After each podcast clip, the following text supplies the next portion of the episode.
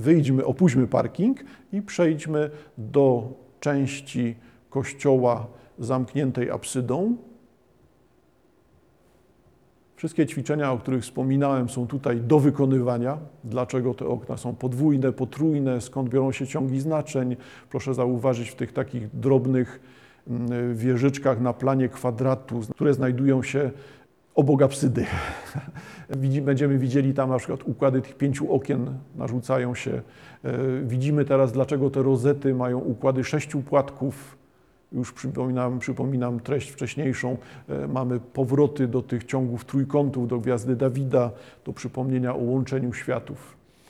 Gdy przyjrzymy się dokładniej tej fasadzie, to zauważcie Państwo, że charakterystycznym elementem, teraz stoimy patrząc na apsydę, charakterystycznym otoczeniem, elementem otoczenia jest tutaj nagrobek księdza Józefa Zachloda. W źródłach pojawia się Zachlot albo Zachłód. Ksiądz Zachłód czy Zachlot był proboszczem parafii świętego Jacka od trzydziestego szóstego do pięćdziesiątego trzeciego roku. Łacińskie inskrypcje na jego nagrobku wskazują jeszcze raz na jego funkcje kapłańskie, stąd ten symbol kielicha, który tam widzimy, i mamy usytuowanie księdza proboszcza w hierarchii dekanatu bytomskiego. Ale to dla nas punkt orientacyjny. I teraz widzicie Państwo, że funkcje tych wszystkich linii, tych pasków ozdobnych trójkąta, w trójkątach zostają tutaj jeszcze nam wzbogacone o szereg dziwnych elementów architektonicznych, tak jakbyśmy widzieli kwadraciki na linii naniesione i to znów jest powrót do tego myślenia świat zewnętrzny, świat wewnętrzny. Aby chronić się przed światem zewnętrznym, należy ten świat przestraszyć, należy ten świat nazwać, należy ten świat uwidocznić. Najbar- najgorsze jest to, co nieznane w takim sposobie myślenia ludowego albo w takim sposobie myślenia, no cóż, wczesnochrześcijańskiego, tak zróbmy, średniowiecza, gdy dominuje styl romański. Stąd w stylu romańskim, i będzie to podjęte potem w stylu gotyckim na dużą skalę, wprowadzone są elementy takich właśnie przerażaczy, odstraszaczy, takiego uzmysławiania odbiorcy tego, że świat materialny jest światem grzechu, światem zła. Gdzie zobaczymy to w bryle kościoła świętego Jacka? To są właśnie te stylizowane, a czasem funkcjonalne elementy, które w języku polskim nazywamy żygaczami, czyli takimi właśnie architektonicznymi, kamiennymi elementami służącymi do odprowadzenia wody. Spójrzcie Państwo, jeżeli nie zwróciliście uwagi wcześniej, na zakończenia dachu w transepcie. Tam mamy bardzo duże takie właśnie kształty tworów fantastycznych, takich przerażających, które spełniają funkcję no, praktyczną odprowadzania wody, ale jednocześnie jako elementy architektoniczne określają świat zewnętrzny, świat materialny, czyli ten świat, który jest światem zła, światem grzechu. A czymś innym jest świat wewnętrzny. I znowu mamy opozycję zewnętrzności, wewnętrzności. Ciągi liczbowe, o których wspominałem, są tutaj znów widoczne. Mamy układy okien po pięć, są to na przykład te główne okna w apsydzie. Mamy układy bocznych w, w tych wieżyczkach pomiędzy apsydą a transeptem. Widzimy znowu te układy okien po pięć. Do sprawdzenia są pozostałe okna, relacje liczbowe pomiędzy nimi, bo one będą rodzajem tego typu gry. Tutaj gry świadomej, jakby podkreślającej to, co jest rodzajem sprawdzianów. Sprawdzianiem, sprawdzianu wiedzy no, katechizmowej, takiej zupełnie podstawowej. Ile to jest przykazań kościelnych, ile um, jest przykazań w dekalogu, tak, i tak dalej, i tak dalej. Czyli mamy przegląd tego typu rzeczy, które mają nam przypominać o tym, czym są normy, zasady, co organizuje przestrzeń duchowego życia, czyli tą przestrzeń znajdującą się wewnątrz Kościoła i w jaki sposób te reguły, te zespoły norm uporządkowane dają funkcję, którą pokazuje bryła Kościoła, czyli służą do oddzielania, odróżniania, do odnalezienia się w świecie doczesnym. Przetrwanie w świecie zła możliwe jest dzięki Bogu, ale ta pomoc Boża wymaga wierności normom, zasadom, przykazaniom i dlatego pojawia się tutaj taka lista zupełnie podstawowa, Biblia pauperum, czyli ilustrowania tego, co powinno być powszechnie znane, pokazywania w obrazach, pokazywania w, prostych, w prosty sposób czegoś, co jest w sumie nauką Kościoła, czy w sumie treścią chrześcijaństwa. Przejdźmy, proszę Państwa, dalej. Stańmy z boku Kościoła, może na terenie tego ogrodu maryjnego. Dociekliwi z Państwa zauważyli, że pominąłem milczeniem dzieło Pracowni Architektonicznej Przemka Łukasika, czyli mamy do czynienia tutaj z Centrum Księdza Gorczyckiego, czy wcześniej budynkiem zakonnym. Nie jest to wcale, jeszcze raz przypomnę, moim lekceważeniem, tylko wymaga to odrębnego potraktowania. Nie da się tego umieścić bezpośrednio w kontekście sztuki romańskiej, ale jest to bardzo dobre, współczesne dzieło architektoniczne, które wchodzi w rozmowę z bryłą Kościoła. I teraz tylko mamy pytanie, jak zrozumieć rozmowę toczoną pomiędzy tym, co romańskie, neoromańskie w bryle Kościoła Świętego Jacka, a nową konstrukcją. I myślę, że tylko sygnalnie wskażę Państwu, że celowo dach w tej nowej konstrukcji jest wykonywany jako dach naturalny, jako dach z porostów. No dlatego, że jesteśmy na terenie dawnej wsi Rozbark i tutaj to otwarcie na naturę, przypomnienie jej istnienia w taki właśnie sposób, jak użycie w celach architektonicznych roślin, ma znaczenie, jest właśnie częścią tego dialogu starego i nowego. Ale tak jak mówię, jest to naprawdę temat już na odrębne spotkanie. Spójrzmy teraz na to, jak wygląda kolejna strona naszego Kościoła. Możemy odejść trochę dalej, zobaczyć całość, czyli zarówno zwrócimy uwagę na dwie wieże, jak i na tą wieżyczkę, która znajduje się na przecięciu nawy głównej z transeptem. Będziemy widzieli absydę. Elementem nowym, na który chciałem Państwu zwrócić uwagę, jest zaakcentowanie tego połączenia transeptu z nawą główną w postaci małej wieżyczki. Małej wieżyczki z wprowadzeniem koguta w zwieńczeniu. I teraz już Państwo widzicie, że wprowadzenie tego koguta może być rozumiane poza oczywiście oczywistymi skojarzeniami, że tam z Ewangelii, nim kogut zapieje, trzy razy się mnie wyprzesz, tam przywołuje pierwsze, pierwszy cytat z kogutem, który sobie przypominam, niekoniecznie adekwatny, ale tutaj ten cytat akurat nie będzie miał znaczenia. Proszę zobaczyć, jak ukształtowana jest ta wieżyczka. Znowu mamy powielanie tego systemu trójkątów, tych wskazań w górę, w dół, które tutaj funkcjonują. Mamy to wskazanie w górę, wskazanie w górę rozumiane przeze mnie jako kierunek najmocniej akcentowany w tej wieżyczce, czyli samo zwieńczenie tej wieżyczki w postaci kuli i kuli z umieszczonym na tej kuli kogutem. Oczywiście, że funkcje praktyczne, wiatrowskaz i tak dalej, tak, no ale to nie wyjaśnia nam znaczeń. Wobec tego, czym są te znaczenia? Umiejscowienie, połączenie dwóch znaków, czyli połączenie z sobą kuli i koguta, daje nam po raz kolejny przypomnienie innymi słowami, innymi znakami o tym, o czym już mówiliśmy. O świecie doczesnym i świecie wiecznym, o świecie harmonii i świecie dysharmonii, świecie pełni doskonałości i świecie niedoskonałości, kłamstwa, grzechu.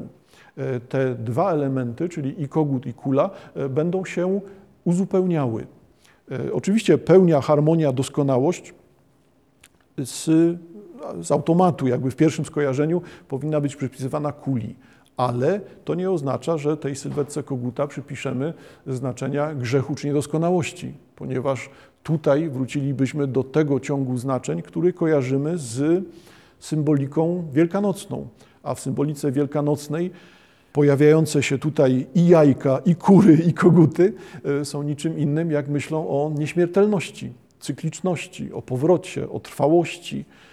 Wobec tego nieskończoność, wieczność, odradzanie się, dążenie do doskonałości, przemiana, duchowa, której celem powinno być osiągnięcie wieczności w zjednoczeniu z Bogiem, to to wszystko powraca w tym symbolu koguta, który jest po raz kolejny zastosowaniem tej wyobraźni ludowej. Nie wyobraźni przecież właśnie ewangelicznej czy wyobraźni teologicznej, mówiąc bardzo uczenie, tylko przypomnieniem kontekstów ludowych. I to rzeczywiście jest rzeczą ciekawą. Tak? Jeszcze, jeszcze raz mamy wyakcentowanie tych elementów regionalnych. Owszem, to jest poważny Kościół, to jest Kościół, który ma aspiracje przypominania o katedrach w Korvey czy katedrze w Limburgu, a jednocześnie wnosi całkowicie nowe treści. To są treści, na które pozwala styl neoromański. Podejmujemy założenia stylu romańskiego, ale przekształcamy je, dostosowując do tego miejsca, tego czasu, w którym jesteśmy. Pozostała część jest znowu dla nas ćwiczeniem. Ćwiczeniem ze spostrzegawczości, liczenia, z rozumienia poszczególnych zdobników, poszczególnych elementów drobnych, architektonicznych, czy też układów, układów okien, rozet, kształtów. Dodam jeszcze jedno znaczenie, ponieważ tutaj te rozety, które widzimy, czy one rzeczywiście, szczególnie te drobne rozety, bądź te ślepe rozety, które mamy w zwieńczeniu transeptu, one niekoniecznie muszą być tylko różami, tak? To może być również przypomnienie nam o symbolice lilii przez ten układ płatków, przez taki kształt, który mamy tam przed sobą, i wtedy docieralibyśmy do innego zespołu znaczeń, no bo dla nas lilia w tradycji chrześcijańskiej będzie w pierwszym skojarzeniu czystością, bezgrzesznością, czy też doskonałością duchową w kontekście świętości, tak, tak to rozumiem. Jednocześnie te motywy lilii będą powracały w polichromii wewnętrznej, w postaci takiej właśnie jakby płatkowej, pełnej, ale jednocześnie będą to lilie stylizowane i wtedy te elementy lilii stylizowanych, potrójnych będą niczym innym jak znów przypomnieniem o Trójcy, o jednym Bogu w Trójcy. Więc ciekawą rzeczą jest wyłapanie tego, tego co zewnętrzne w bryle Kościoła i zestawienie tego, porównanie z wnętrzem Kościoła, gdzie takie zależności pomiędzy znakami będziemy mieli utrzymane. To jest bardzo spójny pomysł, w jaki sposób kształt architektoniczny uzupełniany polichromią rozbudowuje nam tą Biblię pauperum, tą wizualny, ten wizualny komentarz do prawd chrześcijańskich. Zmierzajmy, proszę Państwa, w górę, mamy przed sobą ostre podejście, zróbmy, opuśćmy ogród maryjny, zmierzajmy w stronę wejścia głównego i zobaczycie Państwo, że znowu pojawi się platforma, platforma prowadząca do wejścia bocznego do kościoła. Mamy ramię transeptu, ramię transeptu znowu z płaskorzeźbioną ozdobą wejścia. Stańmy przed tymi drzwiami. Rzeczy rozpoznawalne i rzeczy, które już widzieliśmy, to powtórzenie półkola nad drzwiami, powtórzenie kolumienek, które są znowu przywołaniem tych tradycji romańskich, jakby literalnie, tak, bo kolumna chyba najbardziej rozpoznawalna część architektury grecko-rzymskiej, no bez tego tutaj mamy to samo. Mamy przypomnienie tych korzeni rzymskich poprzez elementy kolumn.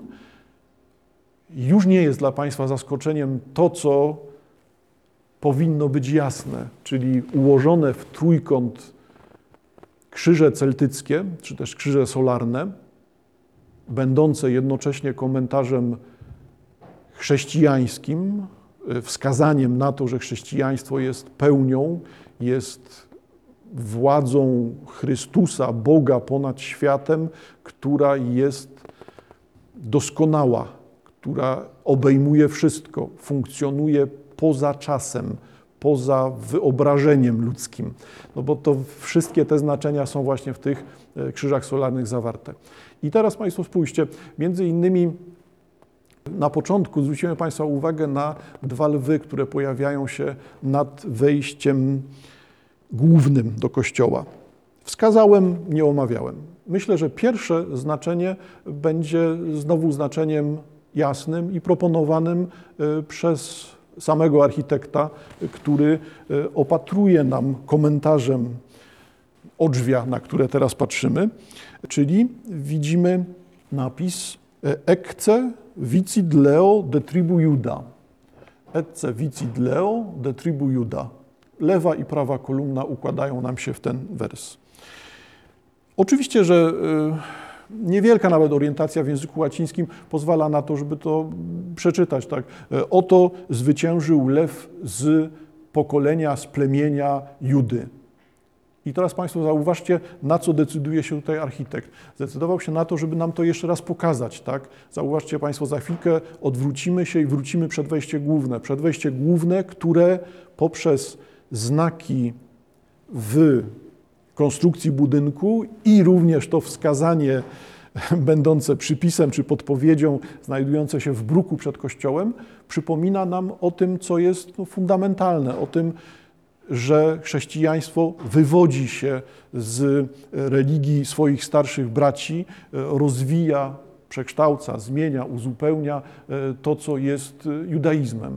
I tutaj też widzimy to w literalnym przekazie. Nie chodziło o ukrywanie znaczeń, tylko o pokazanie tego, że zwyciężył lew, lew, który wywodzi się z plemion żydowskich. Tradycja alegorii lwa jako Chrystusa ma swoje korzenie tak dawne, że chyba też znajdziemy je bezpośrednio w antyku grecko-rzymskim. Lew jako znak władzy, królewskości, panowania, ale lew jednocześnie jako znak honoru, odpowiedzialności, poświęcenia. Wszystko to jest dla nas bardzo czytelne, bardzo zrozumiałe, bo obecne zawsze. Zwróćcie Państwo uwagę nie wobec tego na to, że w oczywisty sposób lew będzie alegorią Chrystusa, tylko na to, co tu jest modyfikacją. Nastąpiło zwielokrotnienie tego lwa. Mamy dwa lwy. Dwa lwy patrzące się na siebie, wpatrzone w siebie. I tutaj znowu wskazałbym na to, co jest tym elementem miejsca. Wskazaniem na to, że nie chodzi o samą alegorię lwa, rozumianego jako władza królewska Chrystusa i cechy Chrystusa. Chodzi o to, czym jest podwójność, dwoistość. Świadomość tego, że rzeczywistość jest dwuelementowa, jest opozycyjna. I to nie jest ta opozycja taka pomiędzy dobrem a złem, światem wiecznym, światem doczesnym, światem życia, światem śmierci, czy życiem a śmiercią. Tylko to jest ta opozycja, która prowadzi nas w cały ten system złożony znaków, system, który znowu przypomina o tym, że trzeba rozumieć świat, trzeba rozumieć znaki ukryte w świecie, trzeba rozumieć teksty, teksty nie złączone ze słów, tylko złożone z układów znaków. Trzeba umieć splatać te teksty i naszą drogą do rozumienia, splatać teksty, splatać znaki, i naszą drogą do rozumienia tekstów, znaków jest to, aby posługiwać się nimi. O czym ja teraz mówię przez ostatnią minutę? Komentuję ornament, który znajduje się pod dwoma lwami. To jest ornament, który jeszcze raz wraca do ukształtowania plecionki, łączenia, splatania, współistnienia, które ma być drogą, narzędziem, sposobem rozumienia świata, rozpoznawania świata, czytania świata. Trzeba umieć wyodrębniać te elementy plecionki, trzeba rozumieć splot, na który patrzymy, trzeba rozumieć przeszłe, minione znaczenia tego splotu, ale trzeba rozumieć też te znaczenia, które sami w ten splot składamy. Podejmujemy to, co jest przeszłością, ale to, co tutaj jest przeszłością romańską, neoromańską, ten ciąg alegorii, który rozumiemy już teraz w budynku kościoła, tutaj w bytomskim kontekście zostaje wzbogacony o sposób myślenia ludowego, o system wierzeń ludowych, no, czy wręcz magicznych. I pozostałości tego, ślady, wskazania w samej konstrukcji budynku są widoczne. Aby nie kończyć jednak na magii, no, przywołam Państwu, czy uzmysłowię Państwu coś, co jest komentarzem do cytatu, który mamy teraz przed sobą, czyli cytat, który widzimy, Ecce Vicit Leo de Tribu Juda, jest też cytatem z tekstu większego. Otóż, no i nie uniknę powrotu do, do myślenia, do przypominania o tym myśleniu magicznym, no ze względu na to, że to jest cytat, który jest fragmentem egzorcyzmu, egzorcyzmu dziewiętnastowiecznego, zatwierdzonego przez papieża Leona trzynastego w tysiąc osiemset dziewięćdziesiątym drugim roku. To fragment egzorcyzmu brzmiącego: oto krzyż pański, ustąpcie wrogowie jego, lew z plemienia Judy, potomek Dawida zwyciężył, alleluja. Egzorcyzm przypisywany świętemu Antoniemu z Padwy pojawiał się na krzyżykach, jako tekst na krzyżykach, funkcjonował jako przywołanie tego świętego, jako rodzaj wezwania, który, które miało odpędzać, odrzucać złe siły. Czyli tu akurat mówimy rzeczywiście o funkcji egzorcyzmu. Ecce Vicit Leo de Tribu Juda, ale pamiętamy, że to jest cytat z całego obszernego, obszerniejszego tekstu. Zamykamy naszą wycieczkę. Polecam ćwiczenie, polecam ćwiczenie w rozumieniu. Zachęcam do tego, aby samemu spróbować poszukać znaków w kościele świętego Jacka, szukać sposobów rozumienia całego otaczającego nas świata. Do zobaczenia.